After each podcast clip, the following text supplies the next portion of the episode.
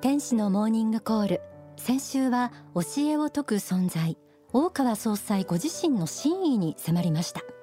宗教家として地球レベルの法を説き多岐にわたる活動が展開されているその真意狙いをお届けしたつもりです。8月2日には東京ドームでの大講演会も控えています。この総裁が説かれる教えそのものに感動したり共感したり教えで自分自身の難題を克服したり。えー、そんな理由からリスナーの方の中にも信者でない方でもですね教えのファンという方たくさんいらっしゃると思うんですよね。ですがそんな一方で教えで説かれている霊界のこととか目には見えない力。天上界の光を頭ではないところで感じるという神秘的な体験をされる方たくさんいらっしゃいます。そんな天上界の光を感じるってどういうことなんでしょうか？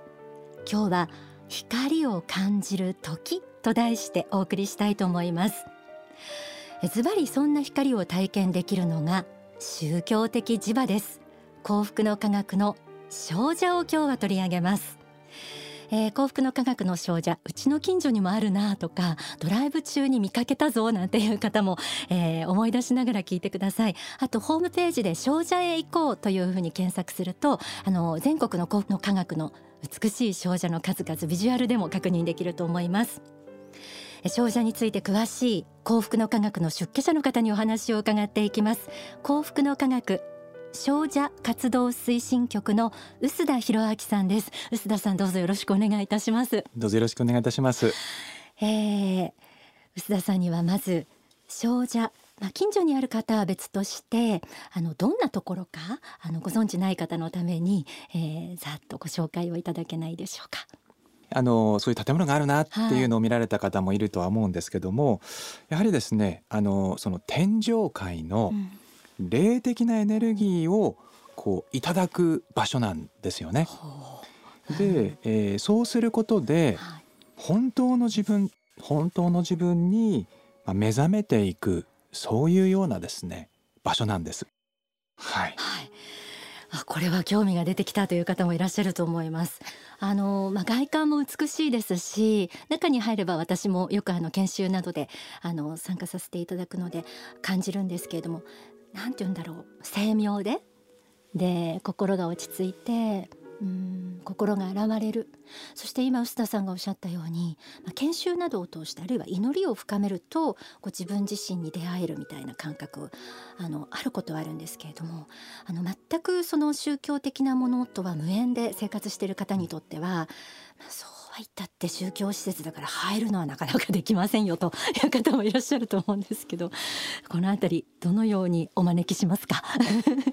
私もですねあの初めてのところに行くのはどこであっても勇気がいるんですよね。ね。えー、まあ、なのでで私もあの少女の館長というのをいくつかの少女でさせていただいたんですね。はい、で、えー、その実際にあの運営をした側で言うと、うん、いや一歩ちょっとの勇気を持ってえー、踏み出して扉を開けていただいたら、うん、本当にまあ心が落ち着く、うん、本当に心が穏やかになる。あこんなところがあるんだというふうに思っていただけるのでちょっとの勇気を出して、はい、えー、訪ねていただけたらなと思います。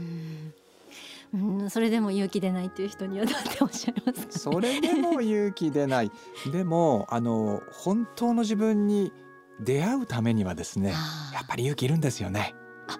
そうですね、えー、建物に入るとか入らないとかは別にして、えー、本当の自分に出会うっていう大きな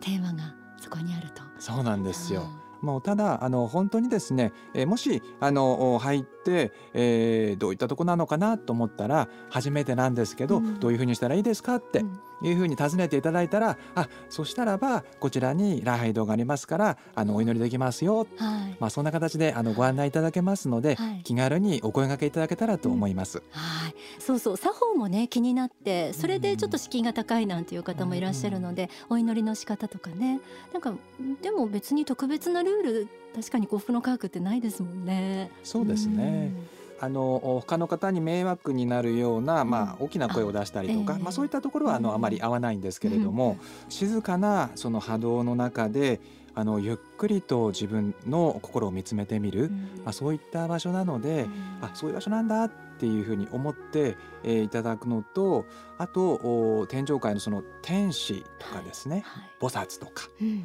そういった存在が、まあ、おられる場所でもあるので。はい。ですのであ聖なる場所なんだなっていうふうに思って、うん、えー、そこにあの足を踏み入れていただくといいのかなと思います。聖なる場所天使菩薩がいらっしゃる場所、まあ、あの他にも宗教というのは世界中にあって宗教的施設がありますけれども、まあ、本当にあのその聖なる空間だ宗教的磁場っていうのは本当にその怪我してはいけない場所なんだということは心のどこかでみんななんか分かるところでもありますもんね。そうですよね。で臼田さんのあの言葉の中に天上界との交流そして本当の自分に出会えるっていうちょっとすごく大きな気になるキーワードをいただいたんですけれども天上界の交流基地と言われるゆえんというのはどこにあるんでしょう？そこのところはですねこれはあの教えていただいているところでは波長同通の法則っていうのがあるんですよね。はい、えー、ですので、えー、その場所に聖なる、まあ、波長っていうんですかね、うん、そういったものがあ,、まあ、ある普通の生活をしていると、まあ、ガチャガチャっとした、まあ、波動っていうんでしょうか、えー、あのまあ、よく3次元的な波動っていう言い方をするんですけれども、うん、まあ、そういった状況の中ではなかなか心というのは見つめられないんですよね。うん、まあ、なので精妙な波動要するに波長が同通して聖なる世界とつながるような結界が張られている場所であるというのが少女なんです。うん。それすごく納得ですね。まあ、結界なんていう言葉も出ました。そして王者は一段とそれがこうあの作られているそういう磁場がそういう気がするんですけれども、結界って何ですか？結界っていうのはですね、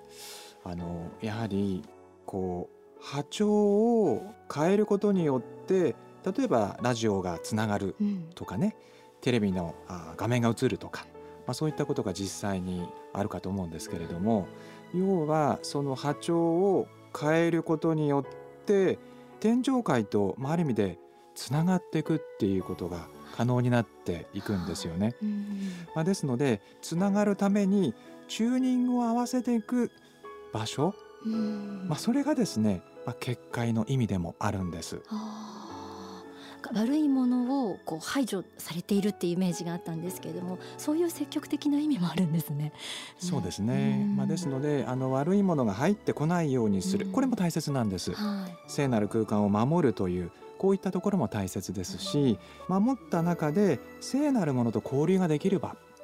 まあ、これがですね結界に守られた磁場の中で、えー、行うことができるんですよね。はい、で実際に入ってみればわかるその美しい空間精妙な磁場、えー、そして結界という言葉も出ましたけれどもどうしてあんなにすごい磁場が出来上がってるんでしょう？それはですねあの、まあ、少女にですね足を運んで、まあ、心を見つめる、まあ、あまたその自らのその心を練り上げる、まあ、こういったある意味で心の修行っていうのをなさってらっしゃる方が、まあ、たくさんいるんですよね。はい、で、えー、そういった方が、まあ、その仏に対してのですね、えー、感謝であるとか、えー、また法の思いとか、まあ、そういったものを深めていくことで実はですね強いこれがまた結界になっていくんです。えーあのそういうですね心の使用されている方がたくさん集っているとですねこれが一定の地盤になりまして、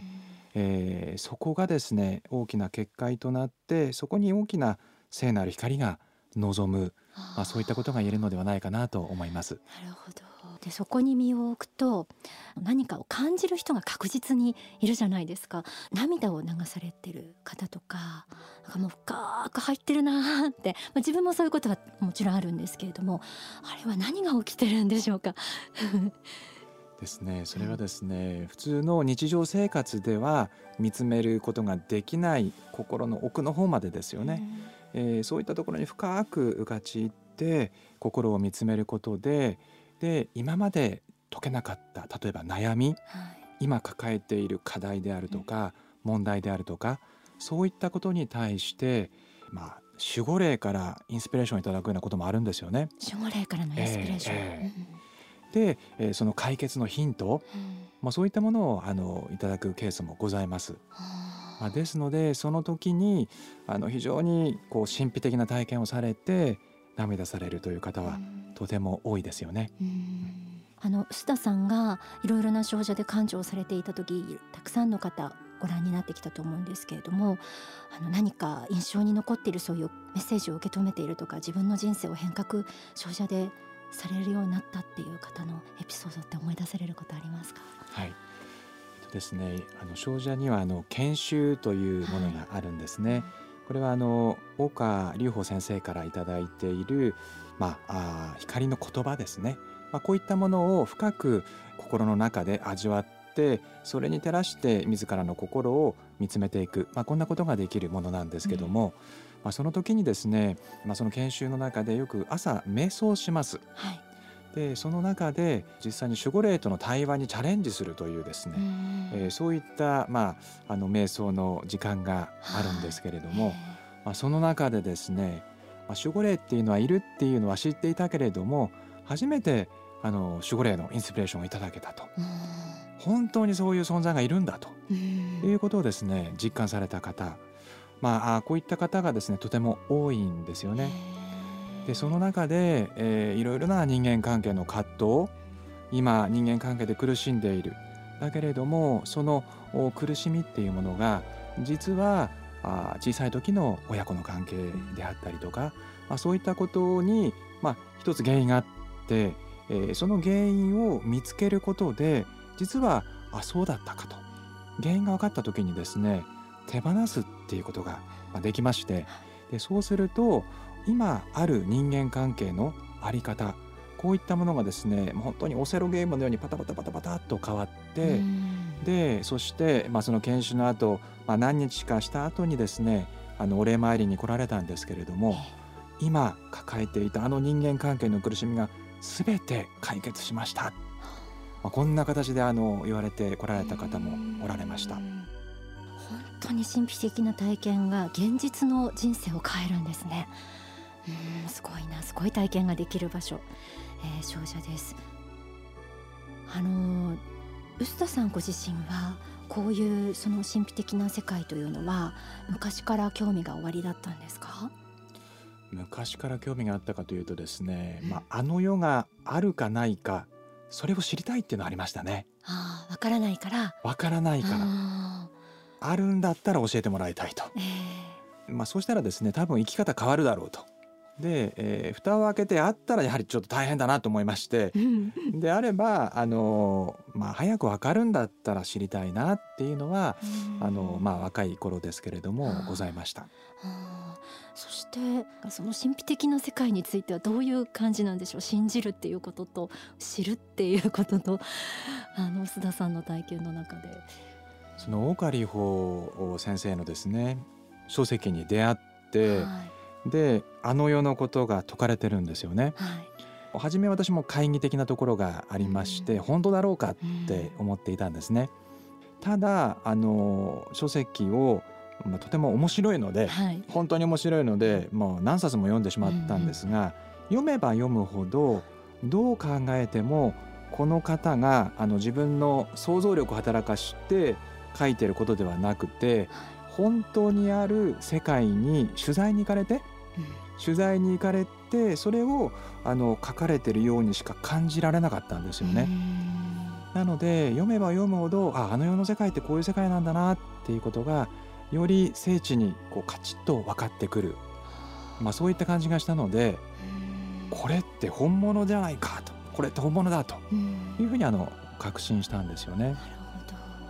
でそうするとじゃああの本当にあの世があるんだったらどういう生き方を今日一日したらいいのかっていうその生き方が実は変わってきたんです。まあ宗教というのはあの世の予備校というふうにも言われるんですけれども、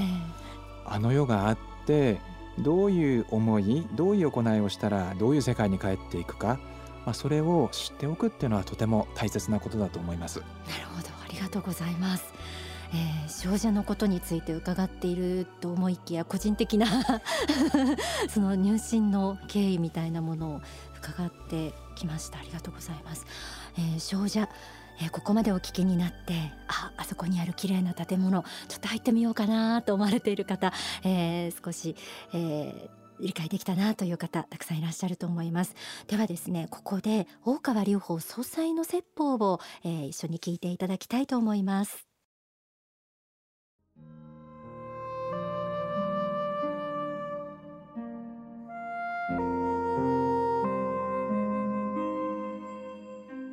れから幸福の科学が教えているものもね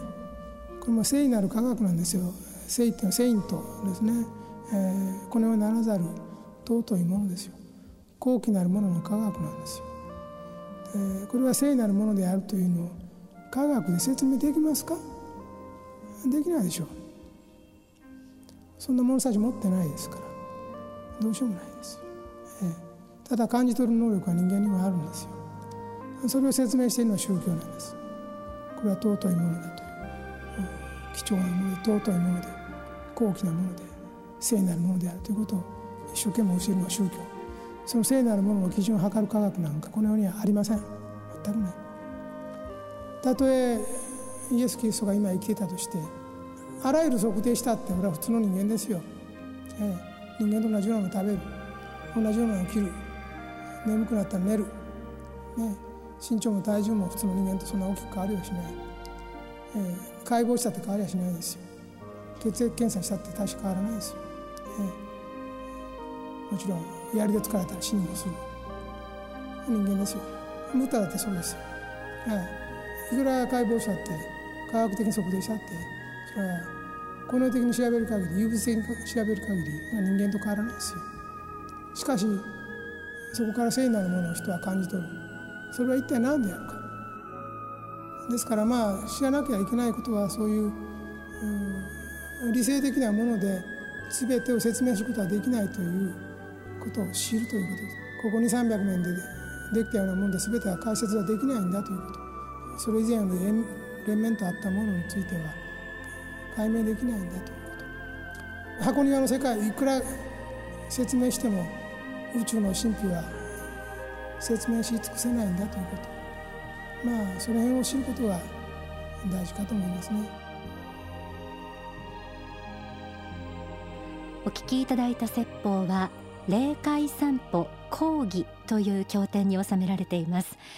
この書籍についてはお近くの幸福の科学にお問い合わせください。ちょっぴり息抜きオンダソファーのコーナーです。えー、いろいろと幸福の科学の少女の魅力について臼田博明さんにお話を伺ってきましたが皆さん仏の教えを学び光を感じるそんな時間を、えー、この夏一緒に味わいませんか、えー、臼田さんから大講演会のお知らせお願いできますでしょうか？はい。今度ですねあの8月の2日になりますけれども、はい、東京ドームにて人類の選択人類の選択というご演題で大川隆法先生がですねご説法なさいます。はい、でこれは22年ぶりのことなんです。でここがですね、はい、あの本当にその天上界のある意味で一番根源の世界から放たれる光、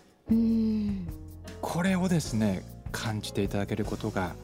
できるかなと思うんです。はいまあ、ですのでえこの場に集うこと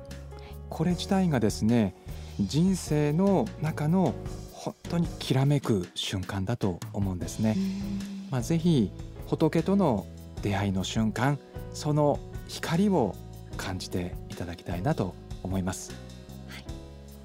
東京ドーム8月2日水曜日の午後6時半開演予定です。演題は人類の選択。あの番組のホームページにアクセスしていただくと、えー、一番下の方に、えー、ネット予約ができる、えー、そのようなシステムにもなっていますのでちょっと覗いてみてください、えー、今日は幸福の科学の少女について臼田博明さんにお話を伺いました。どうもありがとうございました。ありがとうございました。